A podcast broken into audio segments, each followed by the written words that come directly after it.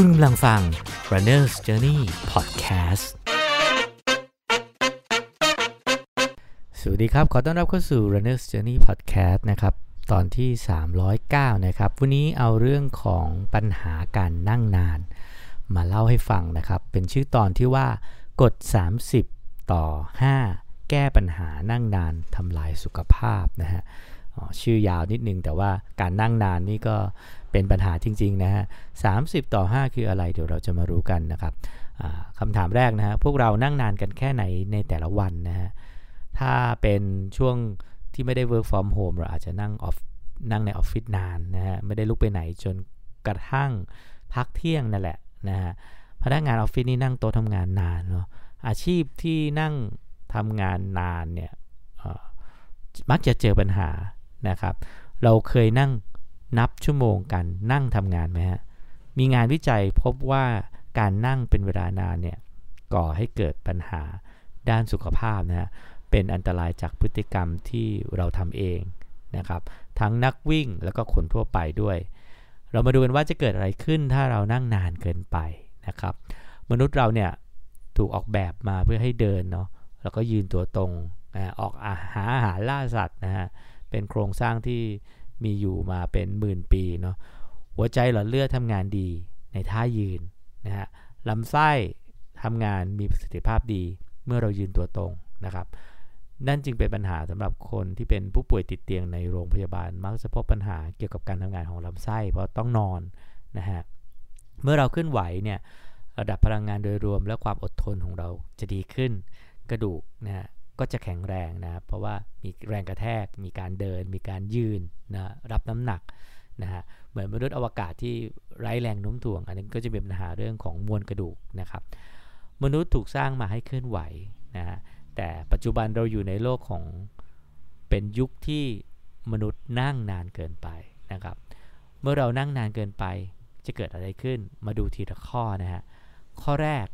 น้ำหนักที่เพิ่มขึ้น จากการใช้พลังงานที่ลดลง แน่นอนว่าเรานั่งนาน การเผาผลาญพลังงานย่อมน้อยกว่าการเดินหรือการยืนแน่นอน การเคลื่อนไหวจะช่วยเผาผลาญพลังงาน ช่วยเผาผลาญไขมัน แล้วก็น้ำตาลที่เรากินไปนะครับ ถึงเราจะออกกำลังกายเป็นประจำทุกเช้าหรือทุกเย็นก็ตาม แต่ถ้าเราใช้เวลาส่วนใหญ่นะก้อนใหญ่ๆนะจำนวนเวลาส่วนใหญ่ไปกับการนั่ง เราก็ยังเสี่ยงต่อปัญหาด้านสุขภาพอยู่ดีนะครับ ปัญหาที่ 2 ก็คือปัญหาเรื่องของสะโพกนะฮะเมื่อนั่งนานนะฮะจะทำให้กล้ามเนื้อ hip flexor นะฮะกล้ามเนื้อข้อพับสะโพกเนี่ยตึงนะซึ่งมันจะส่งผลโดยตรงต่อการวิ่งนะครับเพราะเรายืดไม่ได้มากนะฮะเรายกขายกสะโพกพับสะโพกไม่ได้มาก อันนี้ก็จะมีปัญหาเรื่องของช่วงก้าวเรื่องของการวิ่งนะครับ ปัญหาที่ 3 คือหลังนะฮะถ้าเรานั่งผิดท่า หรือไม่ได้ใช้เก้าอี้ที่เป็นเก้าอี้เหมาะสำหรับสรีระศาสตร์ จะก่อให้เกิดปัญหาด้านสุขภาพกับกระดูกสันหลังนะฮะ เช่นการกดทับของมอนรอหมอนรองกระดูกสันหลังนะครับนะฮะข้อที่4นะฮะปัญหาที่ 4 ก็คือ เพิ่มความเสี่ยงของโรคมะเร็ง โรคเบาหวาน และโรคหลอดเลือดหัวใจนะฮะ อันนี้ตามรายงานของ Mayo Clinic นะครับ ปัญหาที่ 5 ก็คือ ผลกระทบต่อคอบ่าไหล แน่นอนหลายคนเป็นพนักงานออฟฟิศพิมพ์ดีดนั่ง มีการวางท่าทางของไหล่ข้อศอกไม่ได้ไม่ได้องศาที่ถูกต้องนะฮะ มันมาจากการนั่งที่ผิด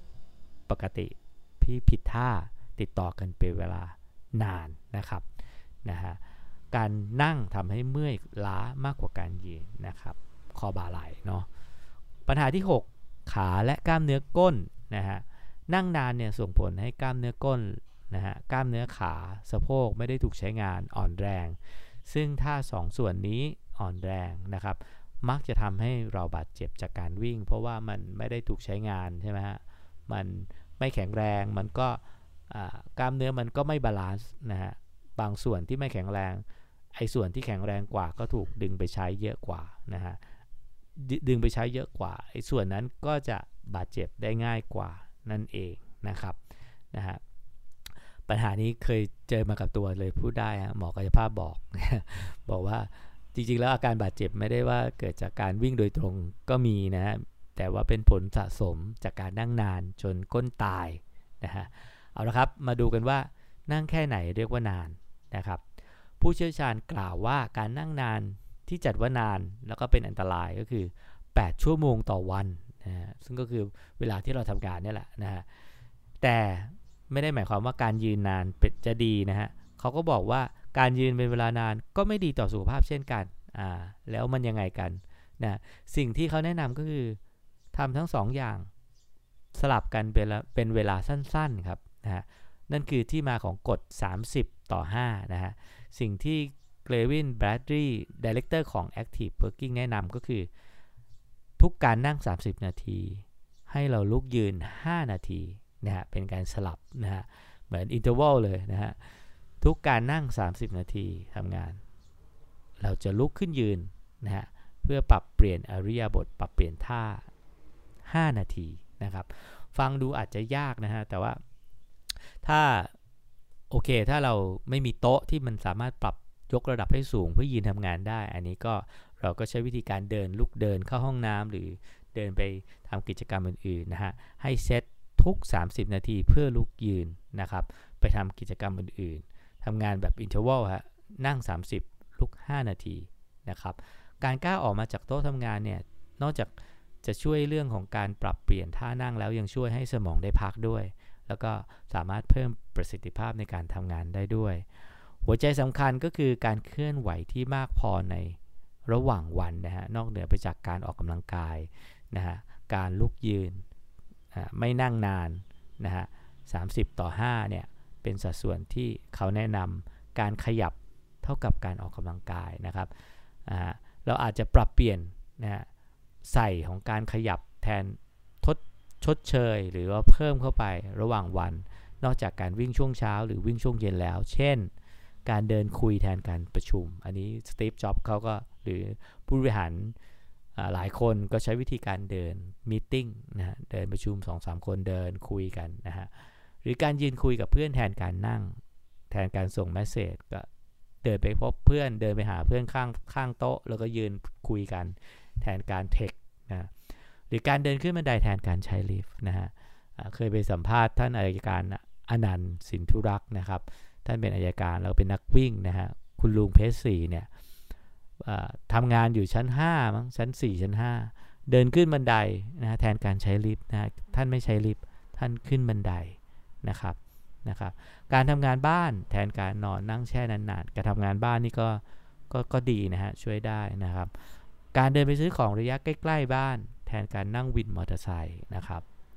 นี่แหละฮะนอกจากวิ่งแล้วการใช้ชีวิตระหว่างวันก็สำคัญ ไม่แพ้กันนะครับ เอาเรื่องของกฎการนั่งนะฮะนั่งนาน 30 ต่อ 5 แก้ปัญหานั่งนานทำลายสุขภาพมาฝากกันนะครับ ก็ลองเซตเวลาตัวเองนะฮะหรือใช้นาฬิกาสมาร์ทวอชก็ได้นะครับ หวังว่าน่าจะช่วยหลายคนอาจจะมีปัญหาเรื่องอาการบาดเจ็บอยู่ โดยที่ไม่รู้ตัวว่ามันมาจากการนั่งนานของตัวเอง เหมือนผมที่เคยเป็นนะครับ เอาละครับ ถ้านั่งอยู่ครบ 30 นาทีก็ลุก แล้วก็หาอะไรทำได้แล้วนะครับ 5 นาที 30 ต่อ 5 นะครับ แก้ปัญหานั่งนานทำลายสุขภาพ วันนี้เอามาฝากกันเพียงเท่านี้ เดี๋ยวตอนหน้าจะเป็นเรื่องอะไร